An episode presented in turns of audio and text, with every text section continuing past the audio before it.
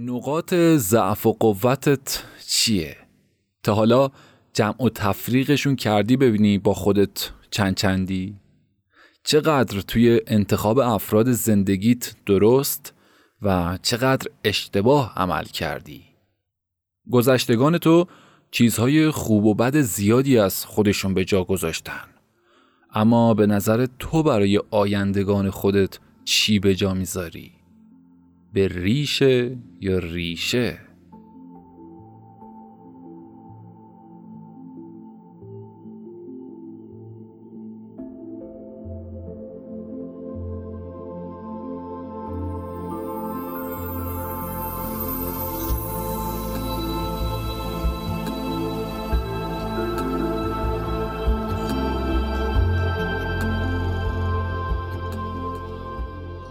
سلام، فرهاد مهرآبادی هستم، راوی پادکست داستان‌های تاریخی. من در قلم سرنوشت از روایات تلخ و شیرین میانسالی زنده‌یاد جعفر شهریباف تعریف می‌کنم. پیشنهاد می‌کنم که اگر به تاریخ علاقه دارید در وبسایت و اینستاگرام و تلگرام قاجار تایم حضور داشته باشید و از مطالب متنوع استفاده کنید. همچنین برای هر گونه حمایت و همراهی و ارتباط با ما میتونید از طریق ایمیل و تلگرام با ما در ارتباط باشید. امیدوارم که در آرامش و با علاقه به این پادکست گوش بدید و تا پایان اپیزود 5 از قلم سرنوشت با من همراه باشید و لذت ببرید.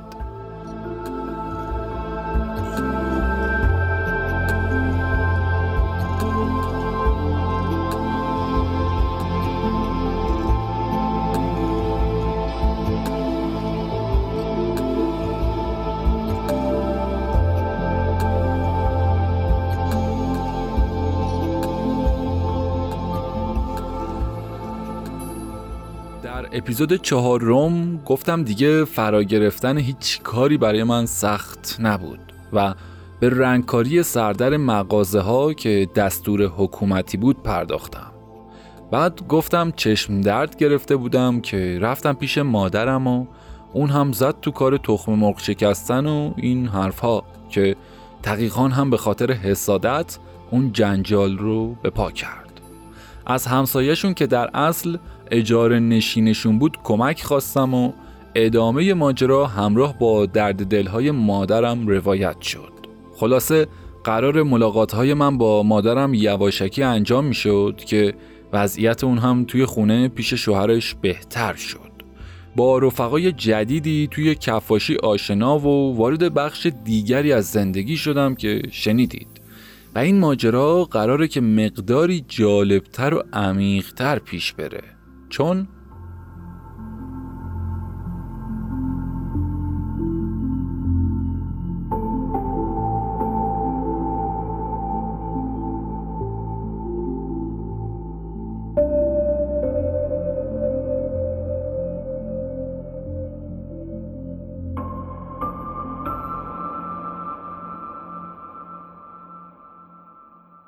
بعد از ظهر بود که استادم با 2 از همسایه‌های دکان که همکاسه همدیگه بودن از نهار برگشتن و به چای خوردن و حرف زدن پرداختن. مثل اینکه با هم درباره من زمینه‌ای ساخته بودن که حرف توی حرف انداختن، تا اونجایی که یکیشون گفت چرا داماد حاج شعبان علی رو نمیگی؟ سر به راه و حرف شنو، هر چی حاجی میگفت به گوش میگرفت تا حاجی رو با خودش همراه کرد. اول شریک پاتختش کرد و بعدش هم شریک خودش. آخر هم دخترش رو داد به اون و داماد سرخونش کرد و با هم دارن زندگی میکنن. شریک پاتخته کسیه که علاوه بر اجرت از سود فروش هم طبق درصدی که توافق کرده نصیبش بشه. یکی دیگهشون گفت بعضی از بچه ها چیز سرشون میشه. میدونن چی کار کنن. بعضی هم خر و خرفتن، هیچ چی نمیشن و تا آخر هم باید حمالی کنن. استاد منم توی هر کدوم از نظریات اونها نمونه‌های بزرگتری آورد، با این نتیجه که همه از حرف شنوی و رفاقت پیدا میشه که اگر شاگرد با استاد و استاد با شاگرد رفیق نشن نمیتونن پیش برن و جوری این رابطه رو به تصویر میکشید که مثل دوتا همسفر هستن. خلاصه نون به هم قرض میدادن. این واسه اون کارگشایی میکرد و اون برای این کارسازی میکرد. یکی از اونها که توطئه امروزشون در جهت اغوای من بود، میخواست با لفظ به در میگم دیوار تو گوش کن حالیم کنه.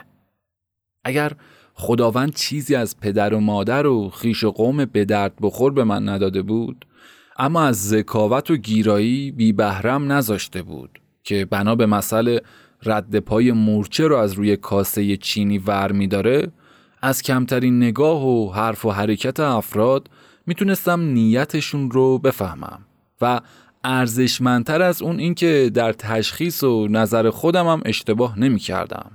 بعد از معرفی اولین مشهدی حسین و میرزا اسدالله که هر دو کمی بعد از اون حاجی شدن، از حاج صمد آقا برای تقویت روحیم همچنان تعریف درستی و سلامت و دیانتم رو میکردن.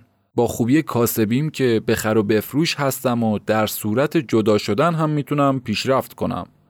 اما به فراست برخلاف اون میدیدم که هرچی از مدت کارم در اون دکان که بیش از 3 هفته نشد میگذشت، نگاه‌های هیز و لحن کلمات استادم روبازتر میشد. همچنین بعد از رفتن به خونش بود که با تصمیم ترک کار، همین که برای خبر کردن چای روانم کرد، قید مزد اون روزم رو هم زدم و گریزان، چنان که انگار از مکان دزد زده فرار میکنم، پا به گریز گذاشتم. گفتن دنیا دیده بهتر از دنیا خورده است. این همون دیده شنیده ها و تجربه هاست که عمر آدمی حساب میشه، نه طول و بلندی عمر. چنان که گفتن به عرض عمر که درک و دانش و معرفت باید نگاه کرد، نه به طول اون.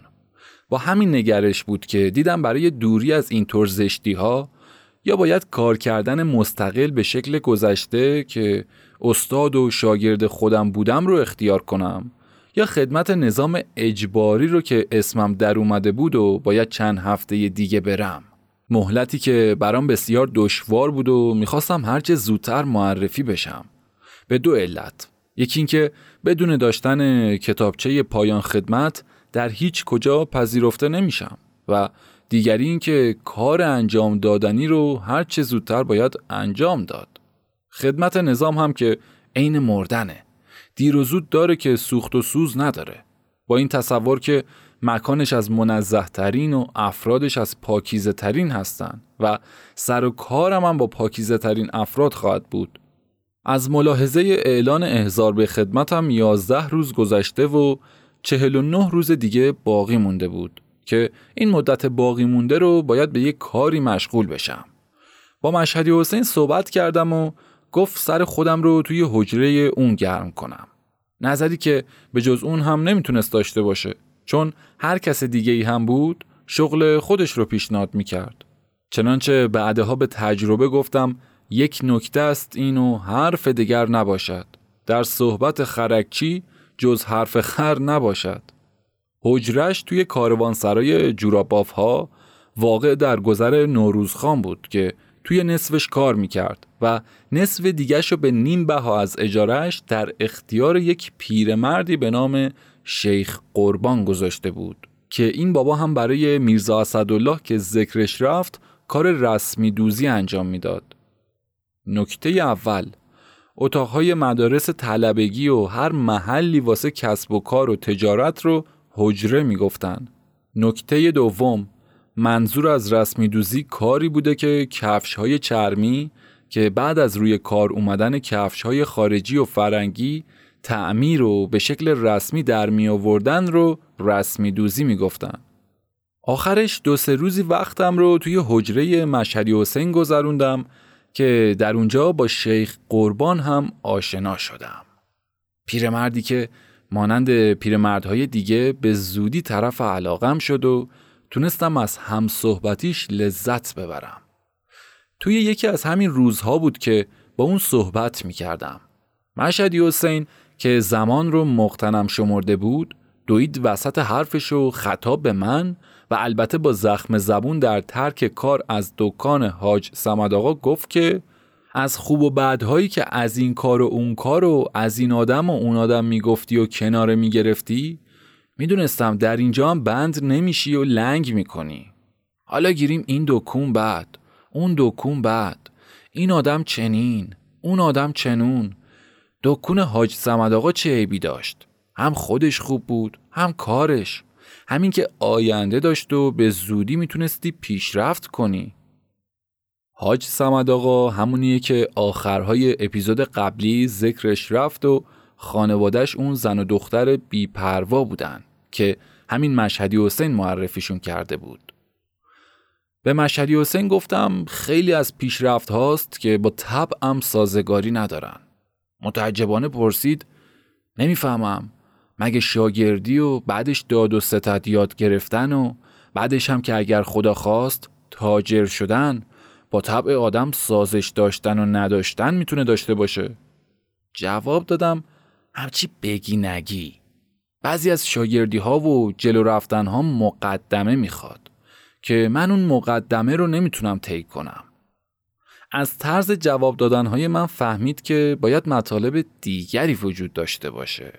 سواد نداشت اما همونطور که گفتم باهوش بود.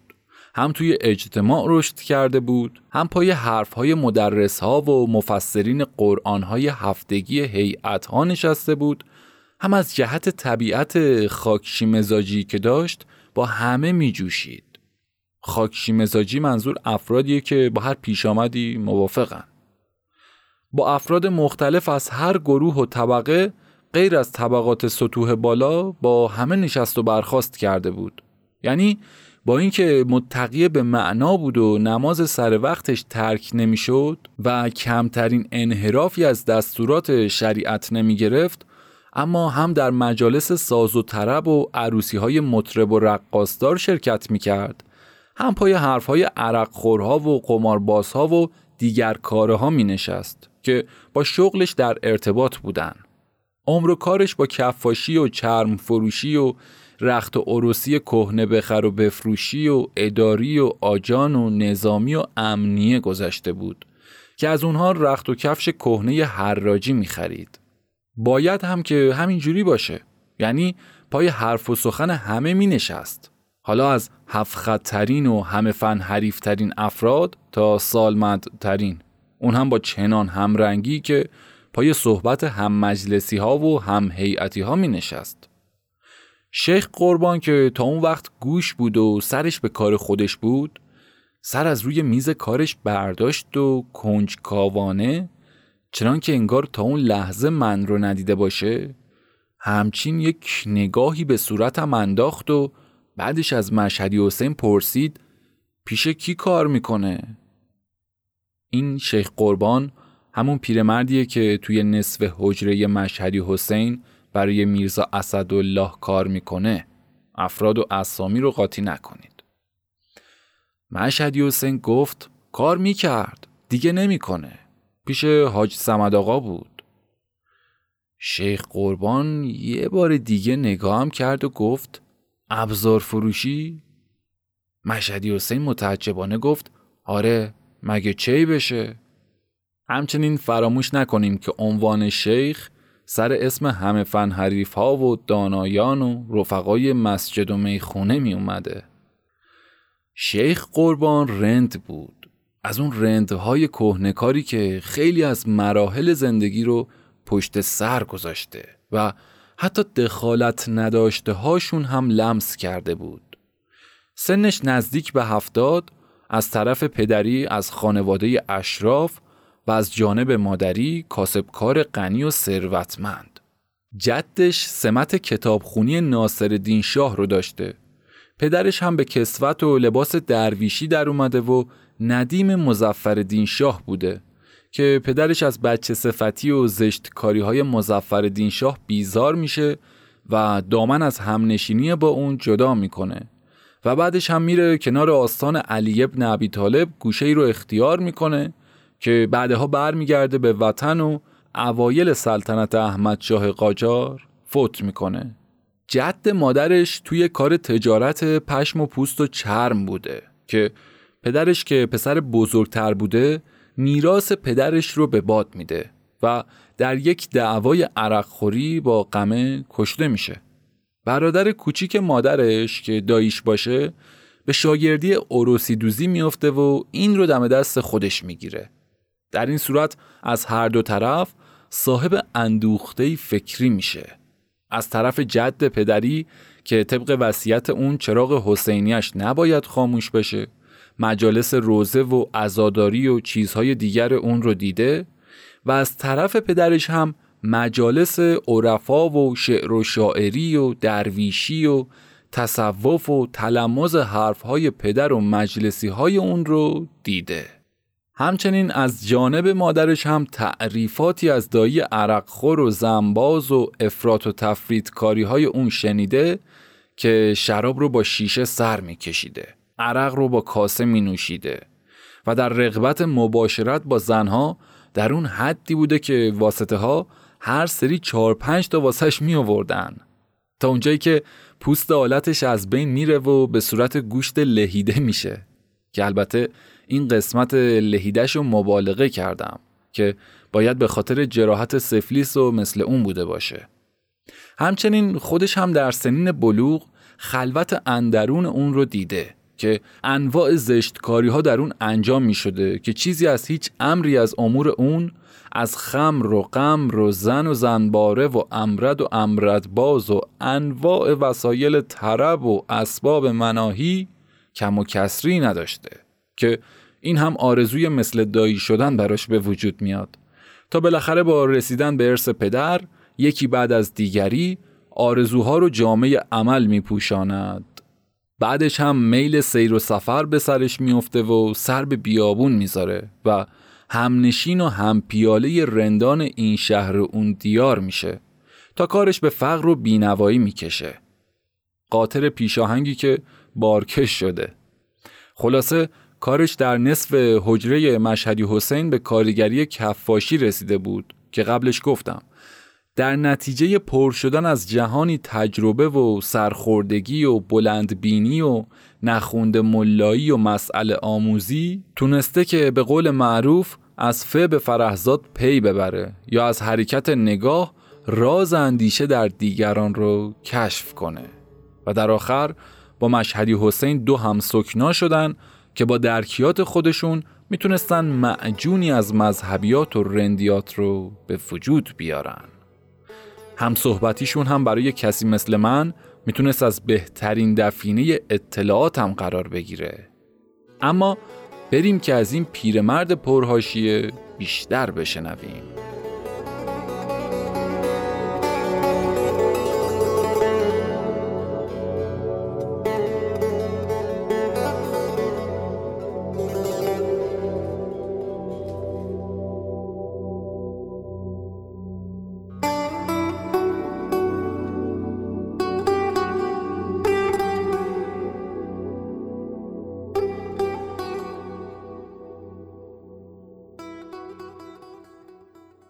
شیخ قربان بعد از شنیدن گفت و شنیدهای مشهدی حسین رو به اون کرد و پرسید دکون حاج صمد آقا رو کی براش پیدا کرده بود؟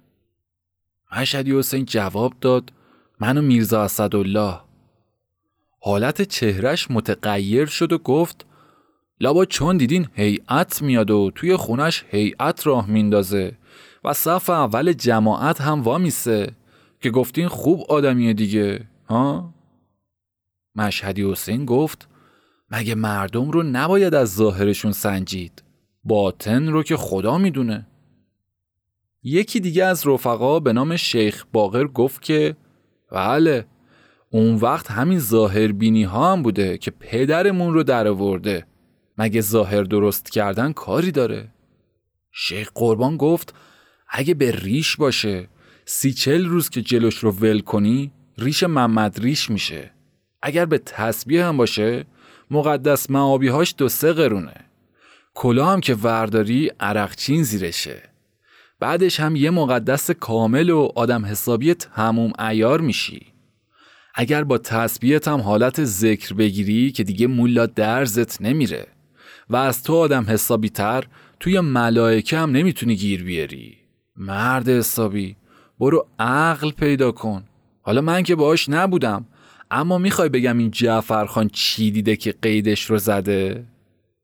شیخ قربان در ادامه حرفهاش رو به من کرد و گفت شیخ قربون رو کفن کردی، اول چند روز نفرستادت خونه که زن و دخترش رو ببینی، بعدش هم حرف دومادی و دوست و رفیق شدن با هم و اینجور چیزها رو جلو نکشید، اینجوری نبوده. محمد ریش یک بستنی فروش بدنام با کله تراشیده و ریش بلند توی اون دوران بوده. هیچی، شیخ قربان حاج صمد آقا رو خوب میشناخت. سرم رو از شرم و به علامت تایید انداختم پایین و چون نتونستم چیزی به زبون بیارم خودش دنبالش رو گرفت و گفت اینها هم چند تا دسته هستن که این شگرد کارشونه اینه، میز ممدلیه، رمزون علیه، اون یارو درشک چیه است، زن و دخترشون رو نشون میدن و خودشون راهو وا میکنن، جوون‌ها هم که بچن و گول میخورن، چند تاشون هم سراغ دارم که جا افتاده ترهاشون رو با خونواده میذارم وسط، نه اینها حرفی دارن نه اونها حرفی میزنن، یه سفره پهن میشه و با هم میخورن.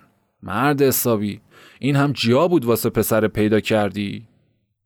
غیبگویی‌هاش به دلم نشست و دنبال همچین آدم‌هایی هم میگشتم، دنبال نخونده ملاها، دنیا دیده ها نه دنیا خورده ها، دنبال اونهایی که صدای دهلو نشنیدن اما صدای بال پشه از 100 قدمی به گوششون میرسید، اونهایی که چشمشون بسته بود اما بهتر از چشم خیره کرده ها میدیدن، اونهایی که حرف نشنیده میزدن و درس نخونده پس میدادن، مثل اینکه جمع همه رو توی وجود این مرد ژنده‌پوش کثیف کله‌تاس با اون دمپایی لخلخوی جلوی پای بیجورابش میدیدم، در درون پیرمرد بددهنی که به همه فحش میداد و از همه ایراد میگرفت، اما خودش با اینکه با زبونش و رفتارش و کردارش میتونست مورد ایراد همه باشه، هیچ اعتنایی بهش نداشت.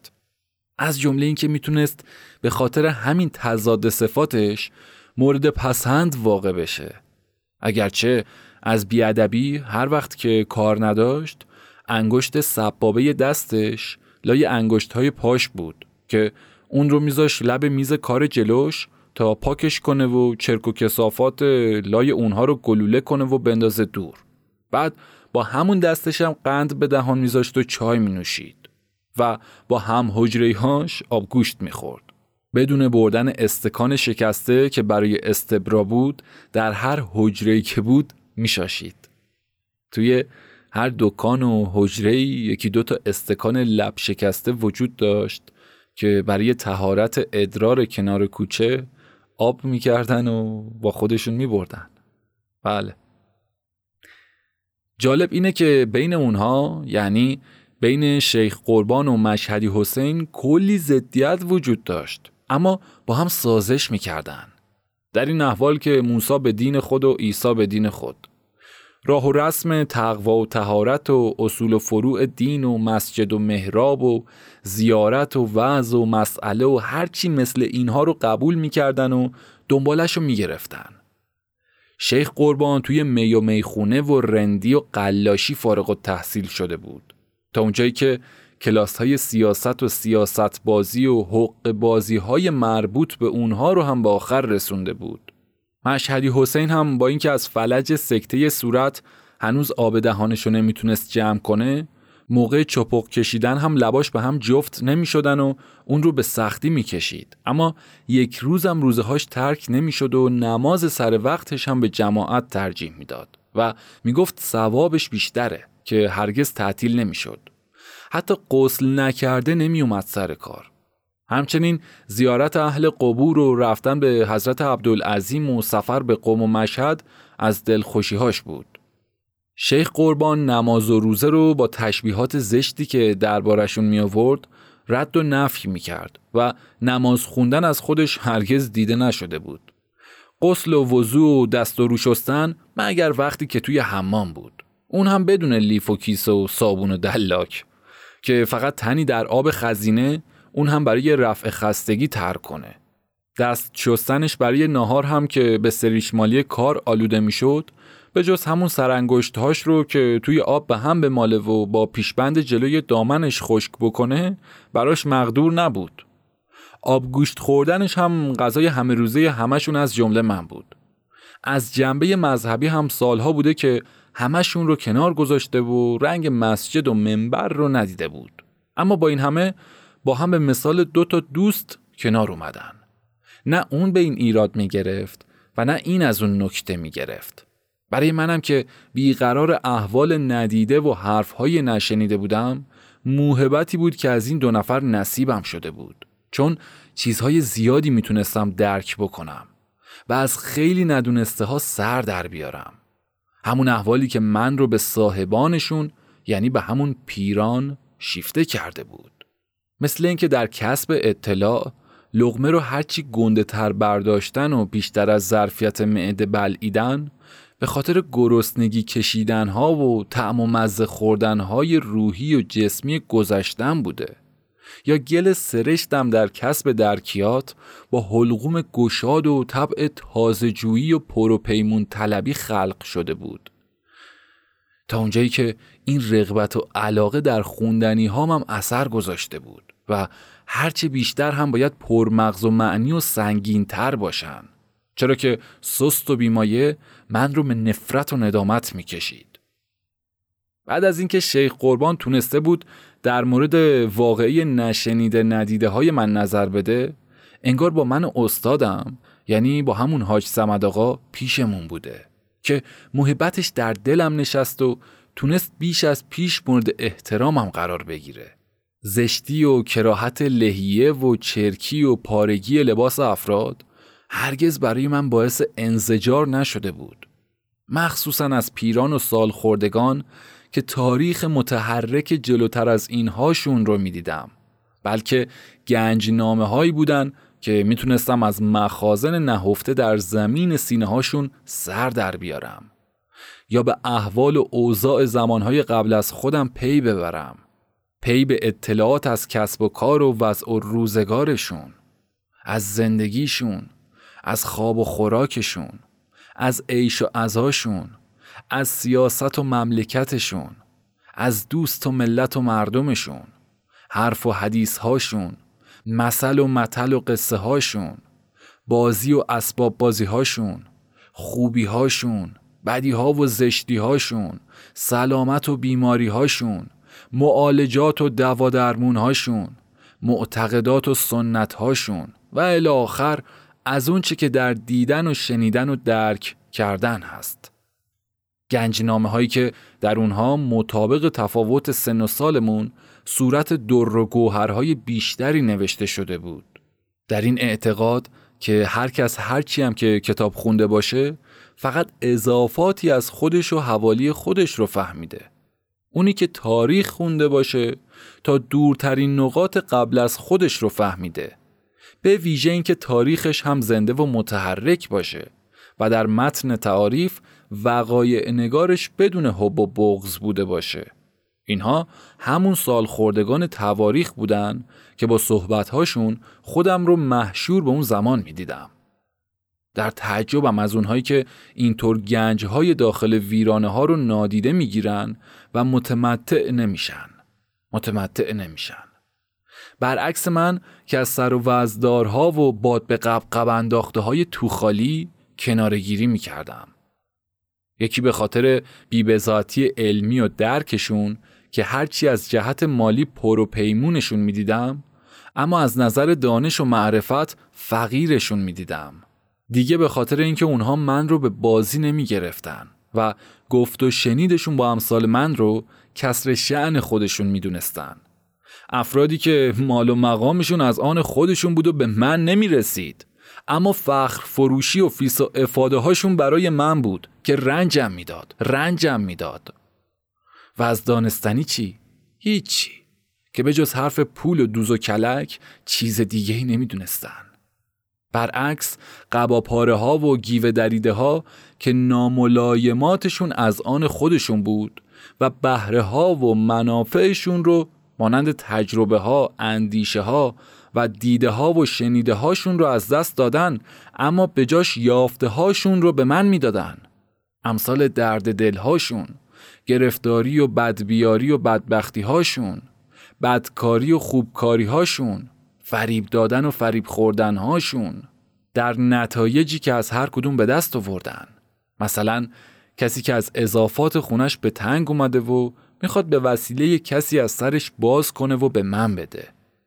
همونهایی که به درد بخور من بودن که از هر کدومشون میتونستم چیزهای زیادی به دست بیارم یا فوایدی کسب کنم و نیازمندشون باشم، علاوه بر عزت و احترامی که به خاطر همون کوره سواد و اطلاعات جمع‌آوری شده‌ای که پیششون داشتم، یافته‌هایی به جواب حقارت‌های دوران مدرسه و از اون به بعد و جواب سختی‌ها و روبرگردوندن‌ها، دیدن‌ها و پذیرفته نشدن‌ها که با پذیرش خودم به از خود کمتر بدون‌ها مثل مشهدی حسین و شیخ قربان دریافت کنم.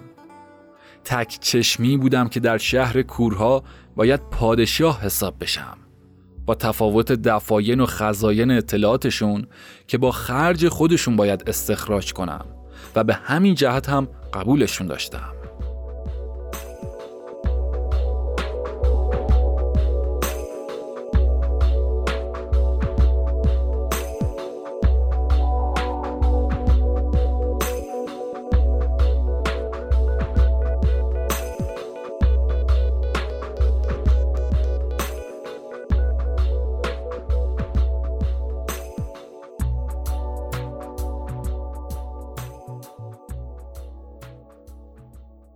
شیخ قربان نظرم رو که دکان حاج صمد رو تعطیل کرده بودم پسندید و به تایید حرفم که گفته بودم خیلی از پیشرفت هاست که با طبعم سازش ندارن، گفت آره مشهد حسین، کسی که روی این شیکافتنی ها میشینه و با ما دیزی علی نقی میخوره نمیتونه از اونجور ترقی ها بکنه، هر کی استخونی داره. دیزی علی نقی یک دیزی پزی اول کوچه شمالی امامزاده زید واقع در چارسوی کوچیک بوده، با دیزی‌های 10 شاهی یا نیم ریال و 4 عباسی یا 0.8 ریال، 1 نفره و 2 نفره میزد که 1 نفره هاش رو 2 نفر میخوردن و با همین حساب 2 نفره هاش هم من و شیخ باقر و مشهدی حسین 3 نفره میخوردیم با 2 تا پیه و چربی زیاد. جاتون هم خالی. لذت عزت و احترامی که از طرف مشهدی حسین و شیخ قربان و توسط اونها از رفقاشون نصیبم میشد، لذتی بود که به مغز و استخونم مینشست.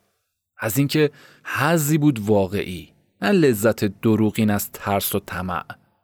لذتی که به خاطر سبکی و جلفی نداشتن و حرمتشون رو نگه داشتن، با اضافه کردن خان بر سر اسمم جعفر خان صدام میکردن. همچنین به خاطر سوادم که پیش بی سوادها با سواد حساب می شدم، من رو بالا بالا می نشوندن و تعریفم رو می کردن.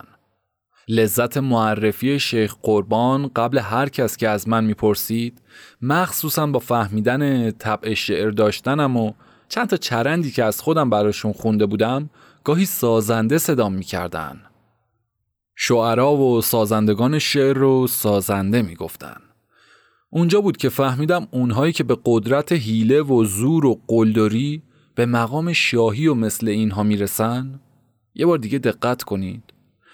اونجا بود که فهمیدم اونهایی که به قدرت حیله و زور و قلدری به مقام شاهی و مثل اینها میرسن، برای چی اراذل و اذناب رو دور خودشون جمع میکنن؟ چون فقط همونها هستن که میتونن ازشون اطاعت کنن. به پاکیزگی و ادبم که حرف زشت از دهنم در نمی اومد و اینکه موقع غذا خوردن و بعد از اون هم دست و دهنم رو می شستم احترام می ذاشتن. یا با قاشقی که از خونه آورده بودم غذا می خوردم. کارهایی که از اطرافی ها و امثال خودشون ندیده بودن.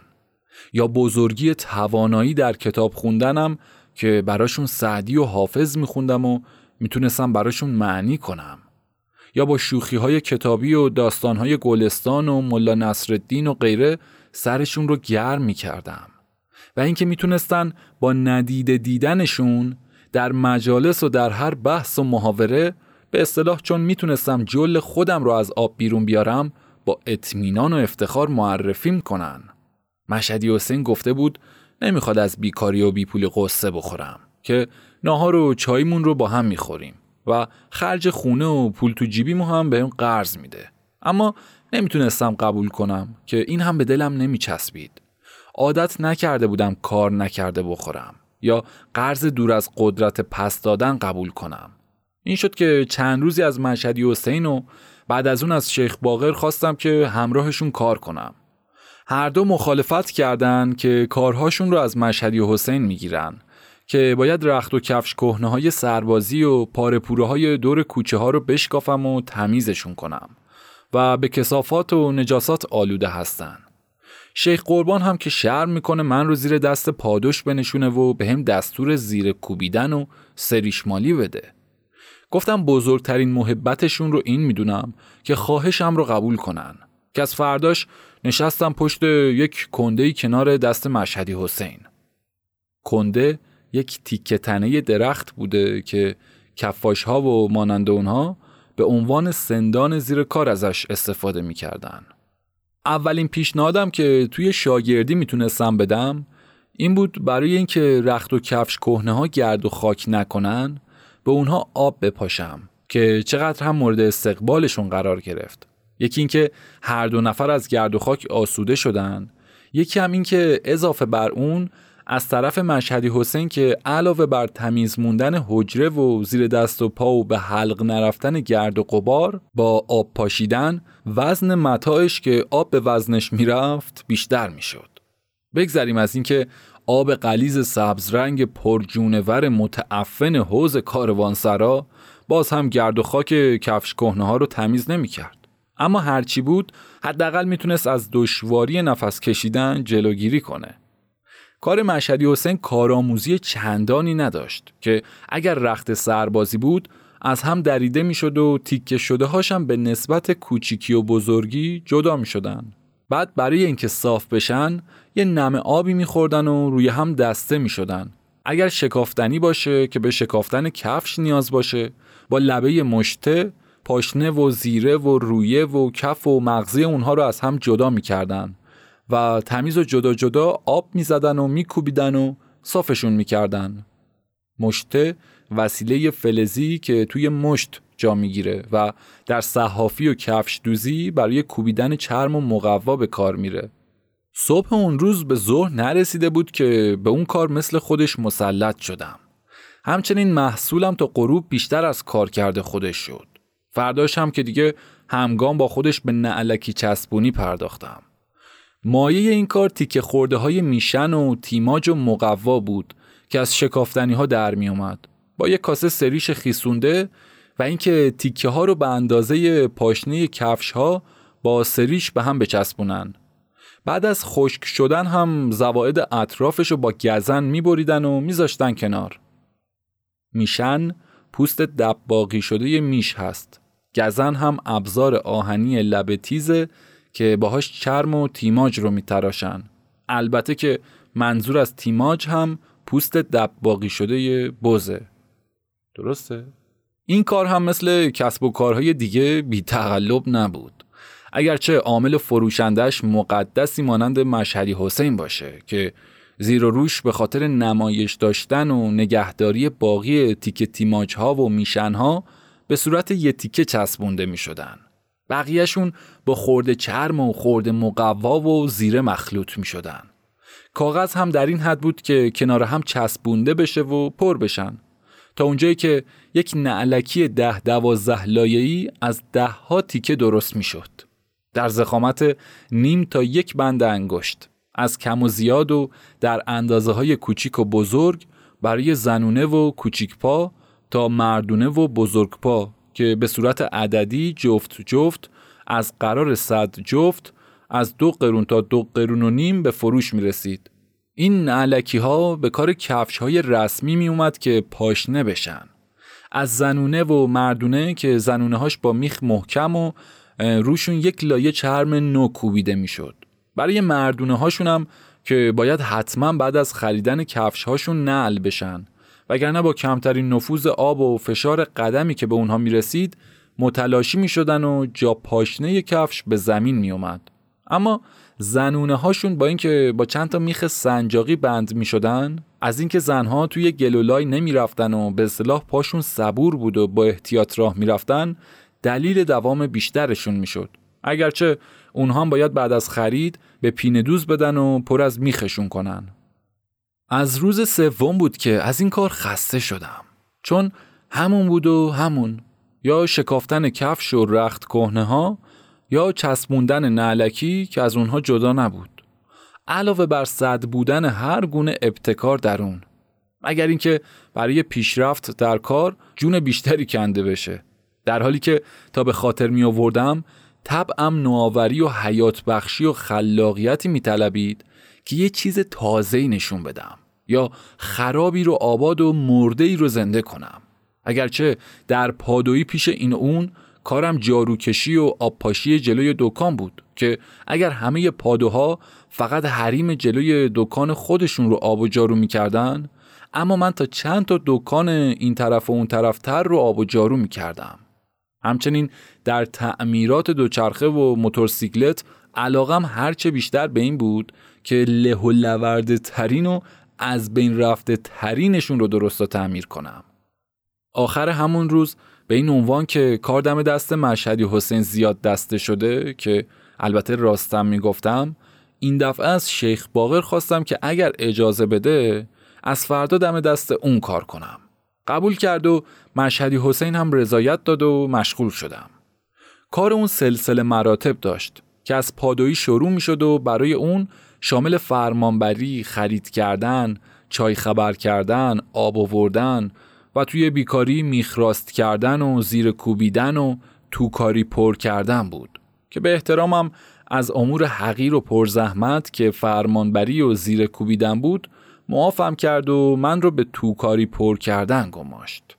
با قرار گرفتن به جای پادو، کار پادو که اسمش علی پر رو بود، اگرچه صورتاً کمتر شد اما عملاً بیشتر شد که باید میخای کج شده رو هم که نرسیده و زیاد شده بودن راستشون کنه. چنانچه گفته شد، اینها میخای بودن که از کار کشیده شدن و باید راست بشن تا اونجایی که به قالب فرو برن و مثل اولشون راست و درست بشن. از اینکه تا از حیث سوددهی خارج نمی شدن، استادکار میخ نو نمی فرستاد. همین میخای چند بار راست شده هم بود که چون مقاومتشون از دست رفته بود به خوبی راست و صاف نمی شدن و با اولین چکش شیخ باقر باز خم می شدن که باعث بلند کردن صدای شیخ باقر به بد و بیراه می شد و هرچی از تیر و بیل بود حوالی زن و بچه استاد می کرد. به علاوه فحش هایی که سر زیره هایی که کوچیکتر از اندازه براش فرستاده شده بود باز بهش قور میزد و سختگیری بیشتری نشون میداد. اول اینجوری فکر میکردم که کوبیدن زیره ها به خاطر به هم فشرده شدن و استحکام بیشترشونه، اما بعدم فهمیدم نه، به این خاطر و بلکه برای اینه که چون استادکار اجتناب کرده، کوچیکتر بریده و دقیقاً اندازه کار و پهن و بزرگ درشون آورده. چون بالاخره به کار بند شده بود، یک بار دیگه باز استادکار به گمان بزرگ بریدن یک قیتان که دو قیتان کوچیکتر میبرید و زحمت اون هم برای اینکه اون رو بزرگ کنه باز میافتاد گردن پادو. این همون موقعی بود که دیگه دشنام شیخ قربان واجبشون میشد و بدجوری عصبیش میکرد. سرانگشت های پادو از گرفتن تحمیخ ها و صاف کردنشون زخم شده بود که کهنه میبست و بازوهاش از کوبیدن که هر چند دقیقه یک بار باید دستهاشو بالا پایین کنه دیگه خسته میشد که باید یک خستگی در میکرد تا برای شروع دوباره کار که چند تا فحش خواهر و مادر که نثارش بشه و استادکار بیاد و خودش بکوبه کار رو انجام بده.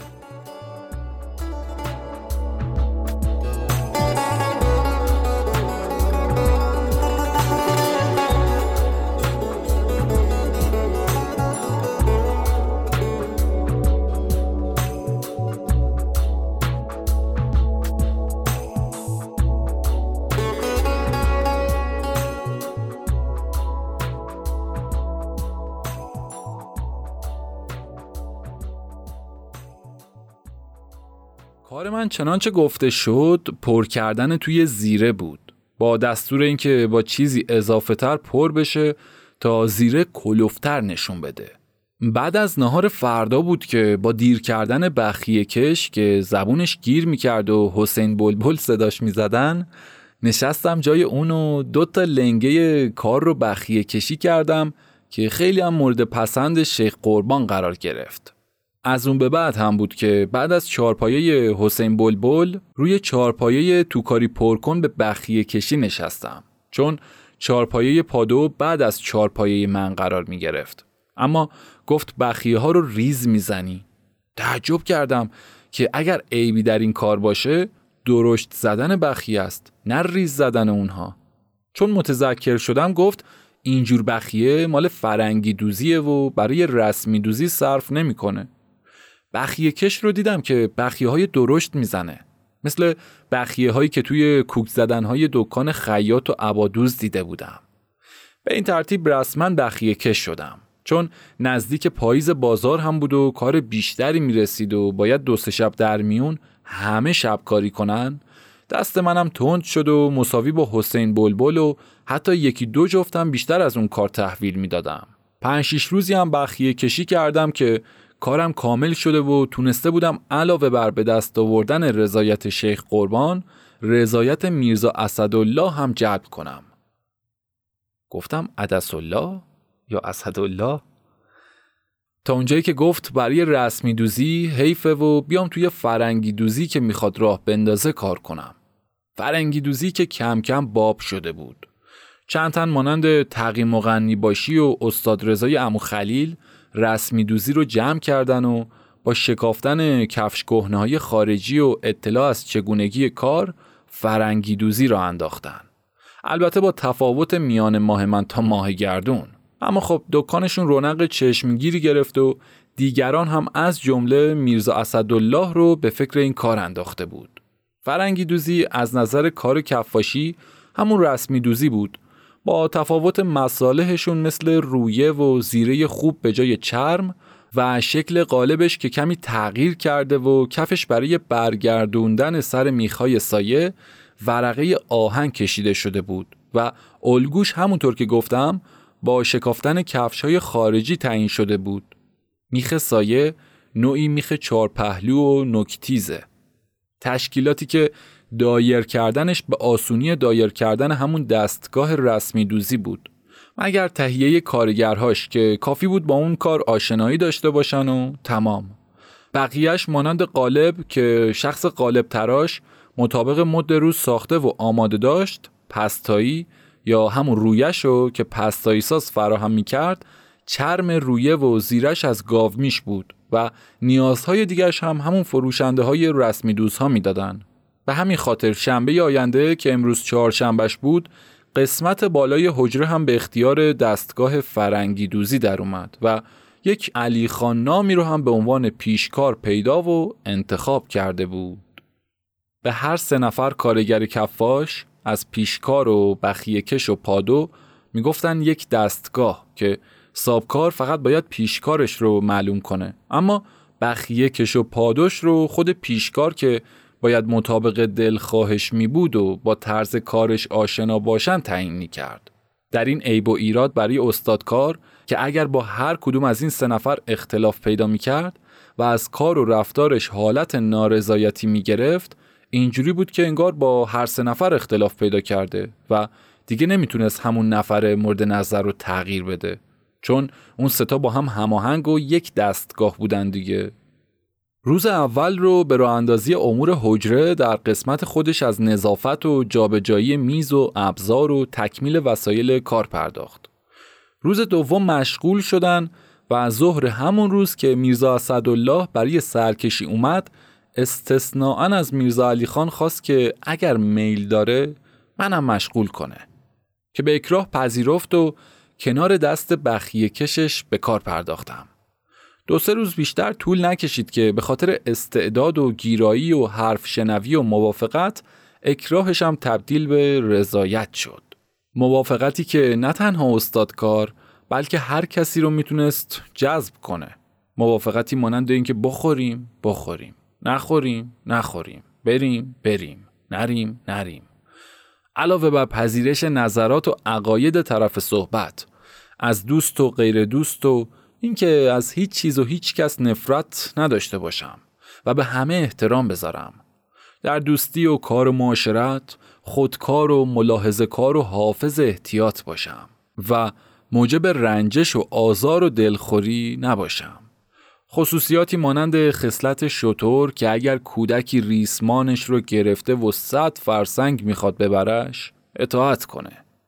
اما همین که احساس خطر کنه، اگر زنجیر هم باشه پارش کنه. یا احوالی که شاید ذاتی و یا از بیکس و کاری و بی سر و سامانی و جزو آدم حساب نشدنها و تو دهنی خوردنها که این حرفها به تو نیومده، تا بزرگتر حرف میزنه کوچیکتر حرف نمیزنه و تندتر از اینها که تحقیرم میکردن و جرأت عرض وجودم نمیدادن که باید در مقابل همه مطیع دستور و پذیرنده باشم، یا از تربیت مادر یا از مطالعات و تعالیم مستقیم و غیر مستقیم کتابها و معاشران و در آخر از اون چه و از هر کس و دریوزگی های دریافتنی ها و از هر کجا که بود فایده بخشم بودن.